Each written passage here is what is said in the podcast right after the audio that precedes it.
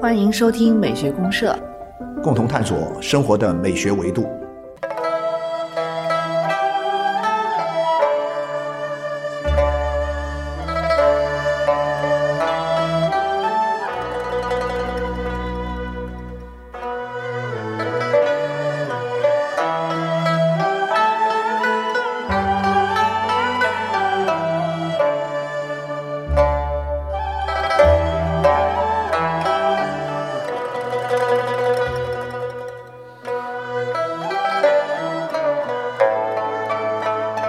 各位亲爱的社员朋友，大家好，我是小明老师。我是可可老师啊，欢迎这个各位美学公社的呃新老社员们啊，一起来听我们的节目啊。啊，然后今天可能我们的朋友们已经发现节目有一点点变化哈，我们一开始就放了一段音乐，啊，对，但而且这个变化呢，是不是古典音乐？对，啊音乐我们放了一个中国的传统音乐，对，春江花月夜哈是啊，是这个 就很老改这个调子改了是吧？嗯嗯不一样了。确实不一样了，因为今天可能整个的一个节目呢，我们想做一个小的调整啊。对对对，我跟柯老师打算做一些新的尝试啊，也感谢朋友们继续支持。啊，对对对。那至于这个尝试的一个具体的情况，一个调整改版的一个具体情况呢，其实我们也不想啰嗦太多，大家听听就知道了。啊对听听啊，听听就知道了。反正就这种感觉呢，如果说各位听了有有什么觉得说不 OK 的地方，嗯，呃，欢迎给我们是呃写信啊，就是写留言、写论评论区啊，告诉我们。对啊这样的话呢，以便更好的去改善这个节目。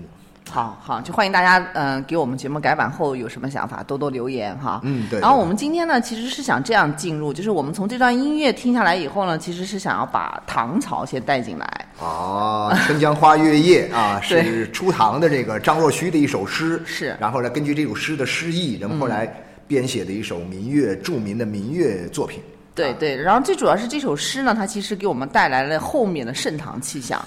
就我们往往讲到唐朝的美学的时候，讲到唐代这样一个让我们神往的时代啊，它其实很多时候是从这个《春江花月》春开始。春江花月是从一从头开始的嘛，从初唐开始的。对初唐之后呢，很快就进入了盛唐。啊，盛唐之后，然后再进入中唐。中唐中唐之后再晚晚唐。对对而是盛唐的时这个时间比较长，嗯，而初唐的时间其实很短，它是一个铺垫，就感觉是。这个一铺垫一开局，很快就进入高潮。啊，对对对啊所以说我们就从这个非常优美的好听的这个啊《春江花月夜》开始，我们进入唐朝，进入盛唐。盛唐我们来聊聊个人吧。聊个人啊，对聊人。我们想改一改呢，就后面呢，可能我们更多的节目会关注一些人物。每期节目我们就聊一个人，对，啊聊一个人物的这种形态那我们今天聊一个盛唐的人，聊盛唐的人，现在聊谁呢？盛唐其实有两个，我们要说诗歌的话，诗歌的话啊，因为唐唐代基本上我们很多时候看关键词都会跟诗歌的关系表达，嗯，对唐诗，对对对对，啊，那然后盛唐的诗歌那就两个人了，啊，就是这个李李杜。啊李白和李白、杜甫啊，李白大一点儿，杜甫小一点儿。对我们聊大的还是聊小的？我我们我们李白好像说过，我们说过哈我今天讲讲杜甫吧，对，我觉得还是想，我也想聊杜甫。对杜甫为什么呢？实很因为很有意思对啊杜甫呢，他这样就是说，因为最近这段时间呢，差不多这两三个月时间里面呢啊，老看见这个网上有人在说杜甫，哦然后又有一些新的说法，我觉得特别有意思。就说这个，就是围绕这个杜甫啊，产生了一些新的争议。对，因为啊杜甫好像是我记得前段时间有他一个 BBC 拍了一个他的纪录片，啊，纪录片那是因为他这个是诞辰当年诞辰一千三百年的时候啊，那个是之前之前他他那个梗玩的很火的时候啊，那个啊，那玩意儿很火玩过梗。啊对对对，就是当年您还记不记得有杜甫很忙是吧？对对对，啊语文课本上的那个应该是蒋兆和先生的一幅啊，蒋兆和的一幅画画杜对对甫啊，一副这恶搞个苍凉的表对情啊。对对对，那个是一千三百年诞辰啊。然后前前段时间是有一个国外拍的一个 BBC 的纪录片对讲杜甫的对对，所以最近一段时间可能你也看到蛮多人在议论，又在讲杜甫了。对对对看来但杜甫是个说不尽的话题。没错没错啊，没错。因为相比较李白而言呢，可能大家对杜甫的很多了解是不够的。但是呢，他作为一个很重要的历史文化遗产放在这个地方，嗯，作为中国最伟大的诗人之一之一吧，嗯，也没几个。中国你要说最伟大的诗人里面，也就是李杜了。这两个人能拼一下对，因为唐诗是巅峰嘛。唐诗巅峰，然后你那个什么上来之后，你你你说谁最厉害？你屈原最厉害吗？你很多人屈原诗你都读不懂，你你还说屈原，而且屈原太古早了，而且屈原的那些东西，嗯，延伸到今天下来，影响我们这一代人，嗯，一代一代的人的，嗯，影响我们这个民族的文化审美心理结构的，嗯，杜甫的影响力那就远远大过这个屈原。是的，是的。你包括像魏晋南北朝的时候出来那么多说是有才华的、才高八斗的，对对都不行。都影响力来讲的话，这个文化的影响和它的魅力，其实比不过。对，还是唐诗、双子星座这两个双这双子星座这个哈。那你说这个后来到了宋朝也很多人呢，你像苏轼，特别是苏轼有一拼，有的比。但苏轼比呢，他在诗上他没法比，嗯，他是写词的，当然词跟诗可以比，嗯，但是呢，说实在的，词不是主流。对他，他是然后呢，更重要的是什么呢？苏轼他可能更多的是，以后咱们可以聊聊苏轼哈。嗯。呃，苏轼他那个叫什么？他是这个，呃，他的文章写得好。嗯嗯嗯。他的词写得好，他的文章写得好，关键是他人做人的境界高。啊。啊，他可能更多的是他的人生美学的意义。哎，我觉得讲人人生美学真的可以讲苏。可以讲苏轼啊。苏轼那叫一个厉害，但是你要真从作为一个诗人而言，杜甫、李白无敌啊。对。然后呢，这俩又互相谦虚，那咱们就按这个辈分来。呃，李白大点儿，李白排第一吧；杜甫小点儿，杜甫排第二吧。李白比杜甫大十一岁。对啊，我觉得大十一岁。感觉这就像什么呢？经常像我们国内这个叫什么那种评选里边这种，就是比如说最好的大学的评选，那清华第一还是北大第一啊？哎，反正他们俩就经常是互相换位置，他们俩就自己他第一谁是最强的学校是他们俩之间的游戏。对啊，其他的你后边去排去。是，其实我刚才听您讲了，葛老师那个盛唐气象这一块儿啊，对对对，盛唐气象这块儿，我们常常把它理解为是李白那种啊，对，因为大家为什么四溢的，对对对对，这种豪放的这种洒脱奔放的这种东西，没错。相比较而言，为什么大家对杜甫的喜爱度啊，那种感受力也没有李白那么强，也是有这个原因。有原因，有原因。对，因为他好像感觉跟那个盛唐气象似乎不太一样。他更像什么呢？更像一个，就是说。杜甫给很多人的感觉是什么？包括我自己，我是学中文出身的。嗯，我本科是本科、研究生，我都是学中文的嘛。嗯，那都是学中国文学。那本科呢，我学的是大家更重要的是学古代文学。嗯，那这个唐诗是很重要的一块儿。那我就去读唐诗，我去读这个李白和杜甫的诗歌的时候，我就会感觉到什么呢？啊，杜甫像神一样，啊啊，就是这个。当然，他这个神有点像什么呢？有点像西方里的那些圣人一样啊。圣人身上都有很多的苦难，对，都为人类谋福利，是吧？对，是这种概念。因为它是一种很宏大的主题，对，宏大的主题，就像西方的那种，确实，哇，就你就看不到他一张笑脸的忧国忧民，愁眉不展，很沉重，很崇高，很。有社会的责任感，没错没错，就是好像肩上担负了人类的苦难，重啊！他觉得他好重，就行。虽然你看他那样子，可能又是历史的板着个脸，嗯，因为他也不是想板着脸，他是忧国忧民呐，内心太苦啊，所以他写在脸上呢，他也开心不起来。所以说，你看后来那个蒋蒋兆和画他那画的愁眉不展的那个，愁眉不展呐，哎呀，苍茫萧瑟的感觉。对对对对对。所以我就想到，哎呀，这种我们确确实实很多人接近不了，不太容易接近。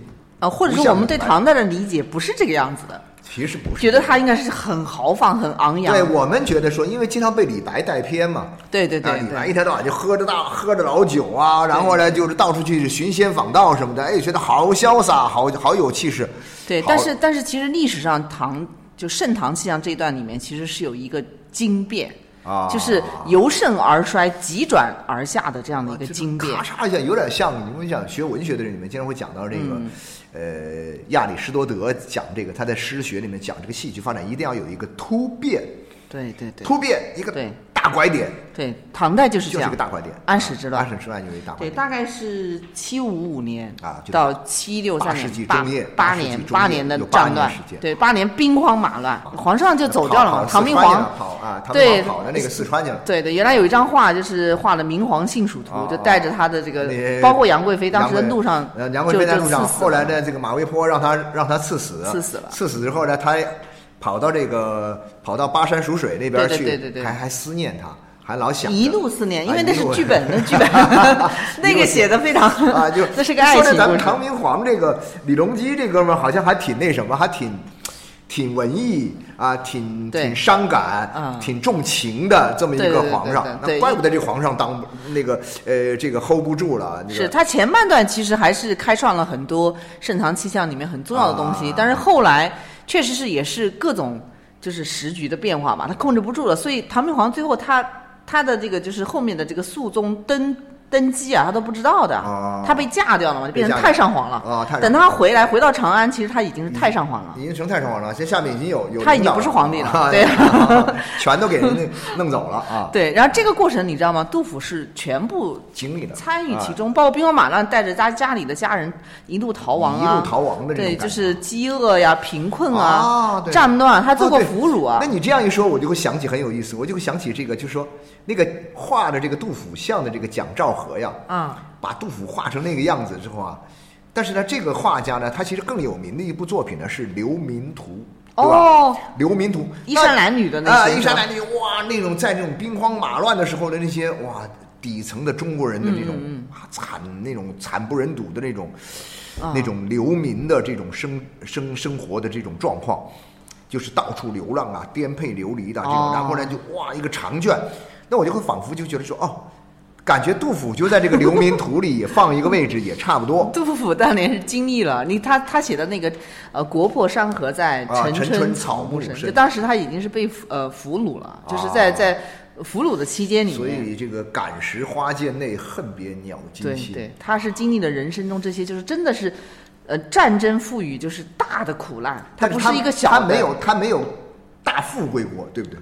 呃，应该有他，他是从小出生就可那他的以啊。出身不错啊，对他，他是相当于是又是官宦人家，又是富二代了，家庭条件是不错的。啊家庭条件不错。对他描写他呃少年童年时期的时候，那家里头那个生活条件还是相当啊有好的。点有点像初唐时候那个王维写这个《滕王阁序》里面叫什么“钟鸣鼎食之家”，差哦，不多算得上对对对，他家庭条件，因为他父亲也是一个官，啊。然后他爷爷很有名，我们知道他爷爷是杜审言对，杜审言都是是官宦人家。唐代呢是这样，就如果你是呃家庭出身都是官宦的，嗯这种子弟呢，就是基本上从小都是当官来培养的。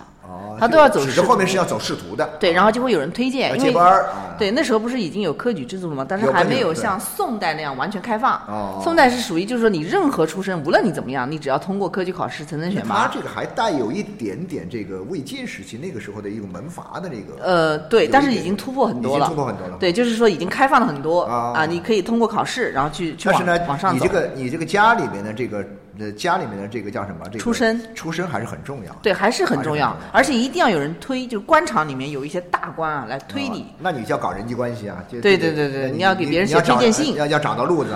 我据说呢，你诗写得好 啊，人一看哟，这这哥们儿诗写的不错嘿，然后呢，就是哎，觉得是个可造之才啊就有这种感觉。所以说。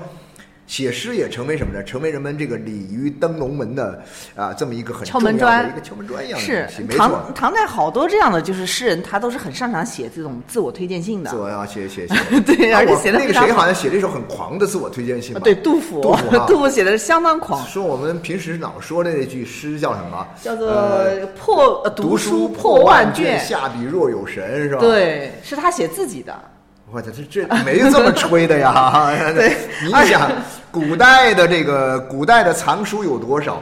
古代的藏书，一般人的藏书人家里有个几百册藏书，已经不得了了不得了了。他破万卷他能够破万卷，当然这个是一种文学夸张，就相当于李白这个叫什么“飞流直下三千尺”啊但是你心想，那李白也没说“飞流直下三万尺”啊。不，但李白狂是已经大家都习惯他这么狂了。对呀、但问题是我就说嘛，他这个狂，你会觉得说，哎呀，好家伙，就他能够真的是，他都敢想万，都想用万字了。他为为什么没说读书破千卷啊直接是万卷是啊，直接说万卷，说明这你多狂 对，。下笔如有神。哎呀神啊哇，这个简直真是是下笔都是神了。说明这个而且您您知道后面两句吗？更狂，啊他是复尿杨雄嫡。啊，杨雄是汉朝的这个对汉赋的代表代表之一对对对，对汉赋一般就是司马相如跟杨雄两个对人可能是对对对对比较有名。然后诗看子建青，啊，曹子建啊，曹曹曹曹植曹植，对曹植被号称才高八斗但。问题是这样的，那你现在历史已经证明了这个这个杜甫没有吹牛啊。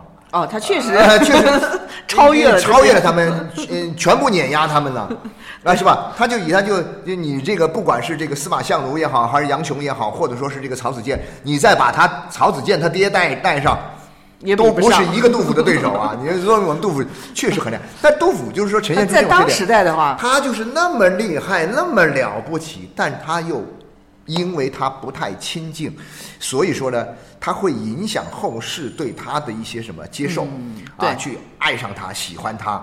所以说，我相信当年那个时候被这个杜甫，他被这个被那些中学生们、中小学生们恶搞，写杜甫很忙啊，玩各种梗，啊，让杜甫又是什么这个骑摩托车呀，对对对。又是这个戴着墨镜到处去玩左轮枪啊，啊就这些东西，其实大家无非是想通过这种方式跟他更接近一点啊，我是这么善意的理解。对，就是表现他也很常人化的一啊面。对对对，但是呢，为什么杜甫总让人觉得没什么亲近感？这里面怎么来看这个问题呢？小明老师，这个人格局特大。啊，格格局太大了，你有没有感觉？哦，天哪，是一个格局很大的，就是基本上曾经我看过一个就是有关杜甫的一个研究吧，就很多人认为就是说他的所有的日常生活情境里面，其实大部分的时候都是把这个就是儒家思想教化的人的这种家国的这种情怀啊这些东西全放进来了，啊，他的格局很大。人生就是我们现在讲到，你像我们中国古古代说的那种哈啊，修身齐家治国平天平天下一共这个一共是四个词儿啊步骤啊。我们很多人这一辈子下来，这一个词儿都一个词儿都做不好，对修身都修不正。很难。然后呢，他不仅修身，而且能够啊齐家，嗯，治国还要平天下，而且最重要，他做的一切就是为了都是为了这个，为了啊为了能够成为辅佐天下的人才。啊。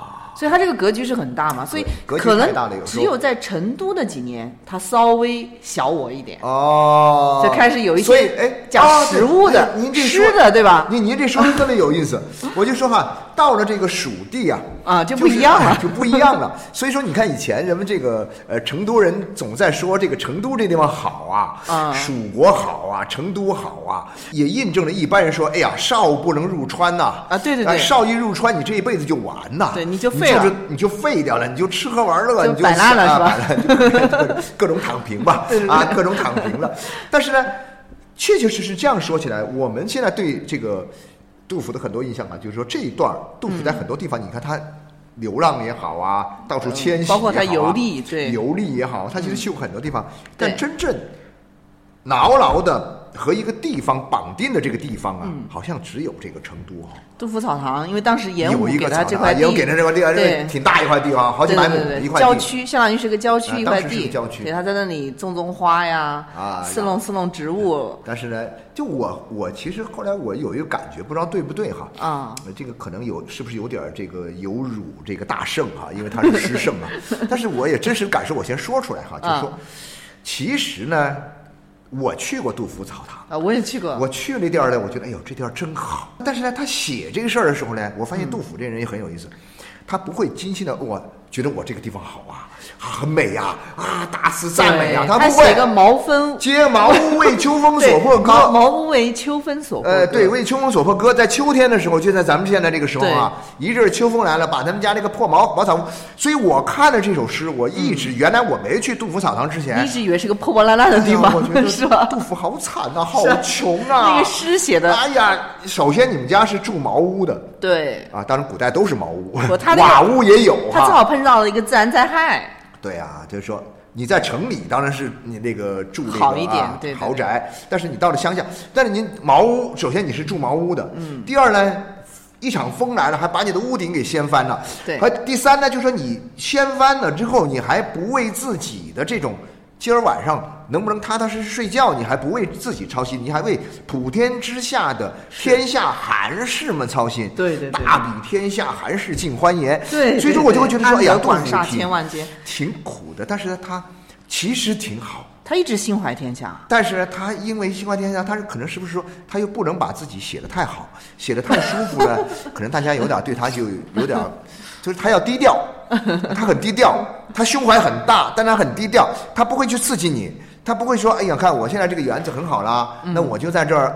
安身立命啊，或者我就在这儿安度晚年呐、你不像这个陶渊明还是什么？哎呀啊，其实陶渊明真惨，但他写的很悠然，对很淡泊。哎呀，还采菊东篱下，悠然见南山。嗯心境你那什么破篱笆，你家里连个房子像样的房子都没有。嗯，但是呢，你看杜甫呢，他其实过得比陶渊明要好很多，啊，但是呢，人家不忍心陶醉在自己个人的小我的、啊小我的幸福和快乐之中。小我的安逸不能够啊，对对对，不对对对对。对，而且再者，按我们今天人说法来说，你要是真写出来，让人看着不舒服，你不就被人、嗯。被人搞吗？所以说，他要写那些诗来把自己说的有点苦，但是呢，其实呢，我觉得，因为像小明老师你刚刚说的，我觉得这人说的特别好，因为他这个人是个大格局的人，对。所以呢，他这个他也许真的就没有看见你我们普通这些俗人觉得好的，他可能没有根本就没放在眼里，对。他看到的是普天之下的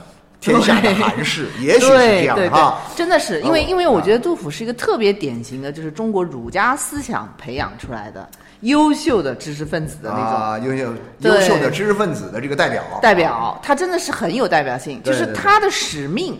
就是我们说到现代人，就常常包括像西方人，他也会经常说，哎，我们作为一个像西方贵族这种精神啊、骑士精神啊，就是好像他也应该有一种有社会责任的担当，对不对有？责任担当。对，那中国儒家思想其实一直以来，他塑造的这种人格啊，也是一定要有这个担当的。杜甫这个人的身上，可可老师不知道你有没有这感觉，也能看到就是中国这种古代的就传统的这个儒家思想培养出来的知识分子的一种宿命、啊，对。宿命感，对，就是他好像无论如何都没有办法去能够，就像一个悖论一样。那个那个是确实是它是一个我的理解哈，因为它毕竟是古代啊。是个封建王朝。对他要封建王朝的那种于君主因为那种制度呢，它跟我们现在讲的这样一种现代的咱们社会社会主义核心价值观里面的那些词儿哈，自由啊、啊。民主啊、啊平等啊，它它没有这些观念，嗯没有。这些观念，也没有那个时代启蒙因为那个时代呢，它是一个国家是什么呢？是就是朝廷，嗯，国家就是朝廷，皇权高就是皇权高一些，就是皇上。你身上所包含着那些思想，嗯，你比如说我要我要对国家要效忠，嗯，其实哪有什么国家，你就是对效忠于皇上效忠，皇帝。你就效忠皇上啊。所以儒家思想它首先第一个前提就是你是臣，你要效忠于君。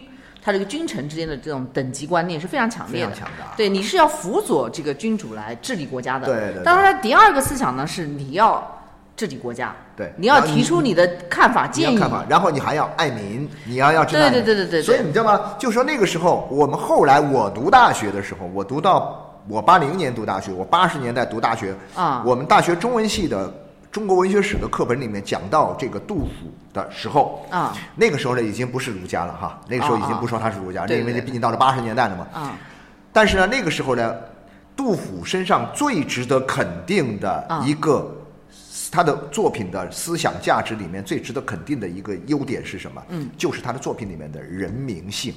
哦，然后呢，这个人民性体现在他的作品当中，最具有代表性的诗作就是《三吏三别》。三吏三别啊正好是他在安史之乱那个逃亡安史之乱逃亡过程中，就是亲眼所见民间疾苦。然后他的另外两句诗叫什么呢？另外两句叫“朱门酒肉臭，路有冻死骨”。啊，那个更早一点，更早一点点对吧对对对，就是他很早就是洞察民情啊。对对对，所以呢，这就是什么呢？他看到了民情当中的这种民生的疾苦，嗯，写到了诗里面，嗯，这在某种程度上，在那个体系里面是什么概念呢？我认为它不是一个人道主义的概念，嗯，它是一个什么呢？它还是一个替皇上，替皇上来。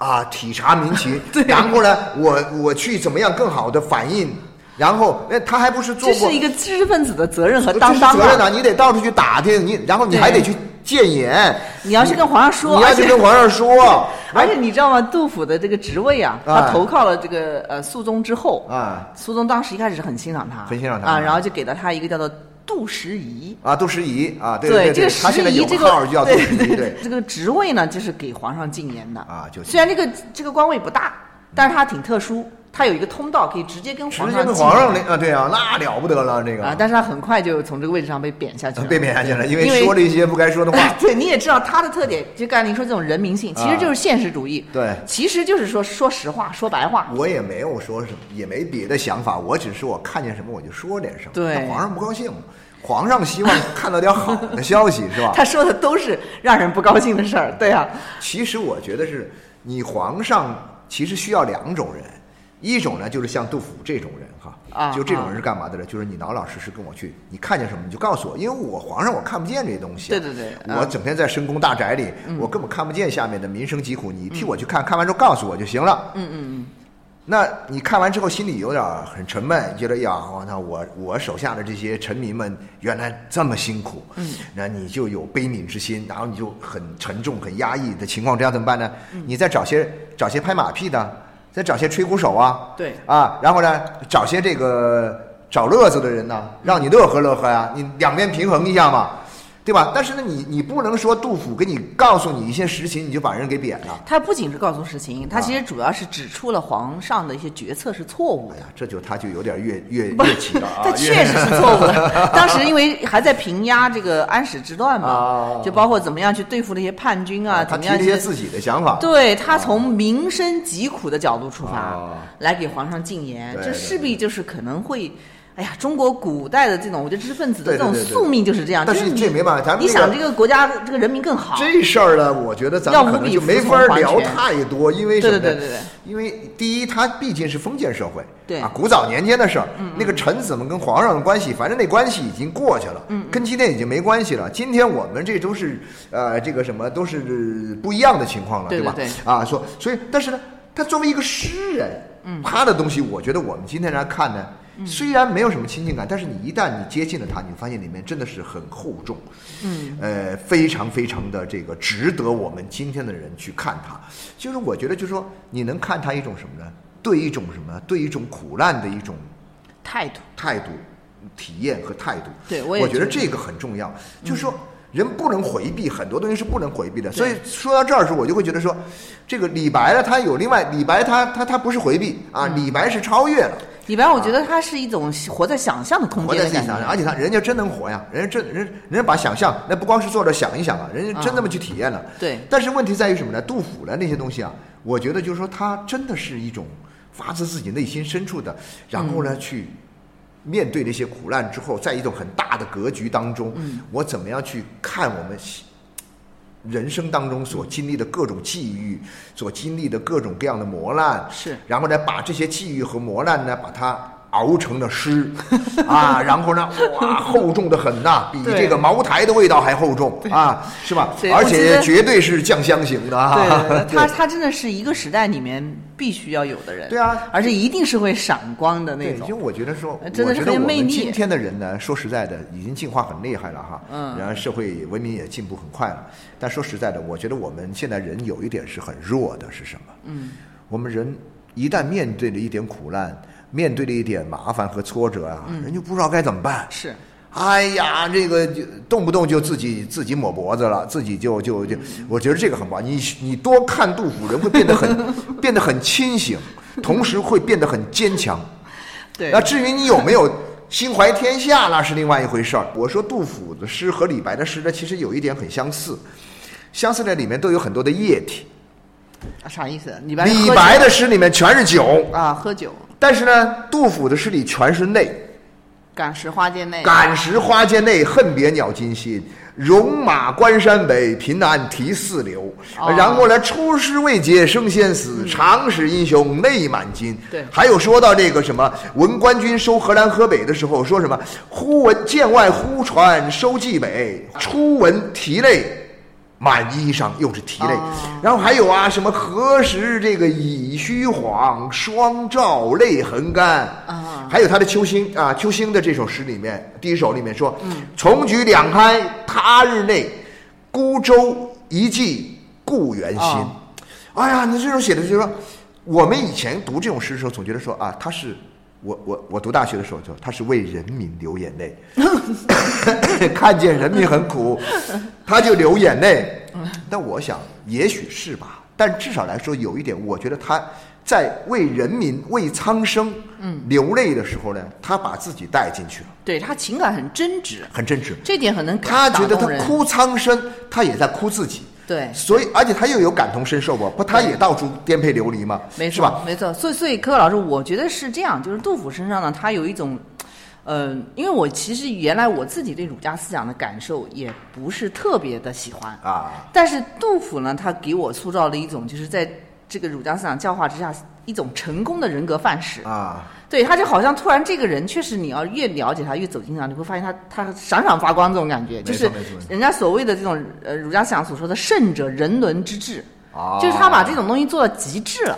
对对就是你虐我千万遍，我还是一呃如既往的热爱，爱你如初恋 对而且就是无论他怎么经历磨难苦痛，对啊，那你说他反而是你这么一说，我就会想起那个我们经常在网上能看到的这个一一句鸡汤的名言啊啊就是罗曼罗兰的这句鸡汤名言。哦哦哦真正的英雄主义是什么呢？啊，真正的乐观主义还是英雄主义啊？啊就是你看清了生活的真相之后，你仍然热爱热爱生活。对杜甫是有这样的，杜甫就这样的吗？但是他流眼泪，他不停的哭啊哭啊。嗯，那我觉得我们今天应该多去感受一下杜甫的眼泪的分量啊。啊我觉得，所以呢，你你现在看起来，我觉得哈，就是说我们经常会说到，大家总觉得说，像以为说在中国古代受儒家思想影响土壤这么深，嗯影影响这么深远，呃，仿佛杜甫这样的人很多。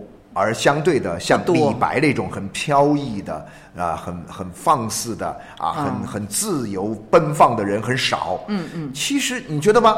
我反而觉得真正的杜甫反而更少吧。所以我要是说 李白少，确实是李白少。但对李白但真正的杜甫更少。中国没几个真正的。因为你要想做杜甫这样很难。很难的，很难，。你包括像后来我们我们不是有空再聊聊苏轼嘛？其实苏轼他后来都很多东西都改变了，对呀、改变了，因为他已经很难再坚持这种理想化的东西，你做不到呀。对对对但是杜甫还是那种一遍一遍的去铺上去，把他这套这个对对对对对这套这种就忠君思想、爱国思想、爱民的东西，对对对一遍遍的去实践，就践。说我就说我们在讲这个东西的时候呢，我们就。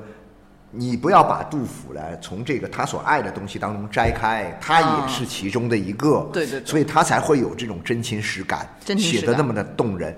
他真的他是杜甫，他是这个语不惊人死不休的一个人，对对对啊，但是呢。你真的去看他的诗的时候，其实说实在的，他的诗那种雕琢的痕迹特别少。我自己啊我也觉得一切非常的浑然天成，对浑然天成啊真的是很是大气磅礴他在那个成都那个杜甫草堂写的那首诗啊啊，我到现在都觉得他那个诗写的，我每次进到杜甫草堂，我都会想到那首诗，啊但是好像没有看到“窗含西岭千啊！秋千秋雪，门泊东吴万里船。对，门口的水呃好像也不像是万里船。我我读这个诗的感觉是什么？就是“窗含西岭千秋雪，门泊”，你就会发现哇，这个时空啊，宇宙时空都在他这样一个汇集在一起。草堂里面汇聚了。对对对，然后他的心胸在这里打开，所以你真的格局很大你说他格局很大，这个格局不光是这个，不光是唐朝的这个帝王的江山的格局啊，我认为他真的是有宇宙时空的格局。是啊，是，所以这是盛唐气象的另一面。啊，那太高级了。对，盛唐气象除了李白这种狂放的、不羁的，还有杜甫这一面杜甫这种稍微深沉一点啊，但是但是也很细。我觉得这今儿今儿晚上要这个回去就睡觉，估估计可能会梦梦回唐朝了哈。啊梦回唐朝唐朝把唐朝的这俩人说的这么好啊。对，你讲到把梦回唐朝，我想起原来那个摇滚啊，梦回唐啊，朝，梦回唐朝。那我们一会儿就听首这首歌了哈。好，我们在梦回唐啊朝的这我最后个就梦回唐朝的这个摇滚声中啊，因为我觉得所有中国人，如果说给你一个朝代你可以回去的话，唐朝现在很多人呢，呃，就是愿意回宋朝。哦，但是呢，中国其实有唐宋派，嗯，回唐朝的是一派，回宋朝的是一派，是的是的真的回宋朝的这一派呢是比较讲究生活的人。啊，啊，因为，宋朝的那种生活细节啊，很丰富，很很很很精美他。的美学真的是很高级。但是呢，回唐朝的人呢，一般是比较注重精神、境界啊，强调这种啊精气神儿的，或者是有这种比较大的宏观的哎，就是追求这个宇宙宏大 视野的哈。对我也啊就是这种觉得大格局啊，就是说，呃，宋朝派是小格局，格局唐朝派是大格局。我也感觉就这么定了，就这么定了。好，咱们晚上梦回唐朝啊。啊，我们一边梦回唐朝，一边就撤了。行行行行行，好嘞，好行好，谢谢谢大家哈，嗯，欢迎大家呃对我们这个节目的改版呃提出宝贵意见哈啊，好，谢谢，嗯。好，谢谢。菊喝酒，咖啡，泡入喧嚣的庭院，你坐在日坛膜拜孤的月亮，爱人城市里日升。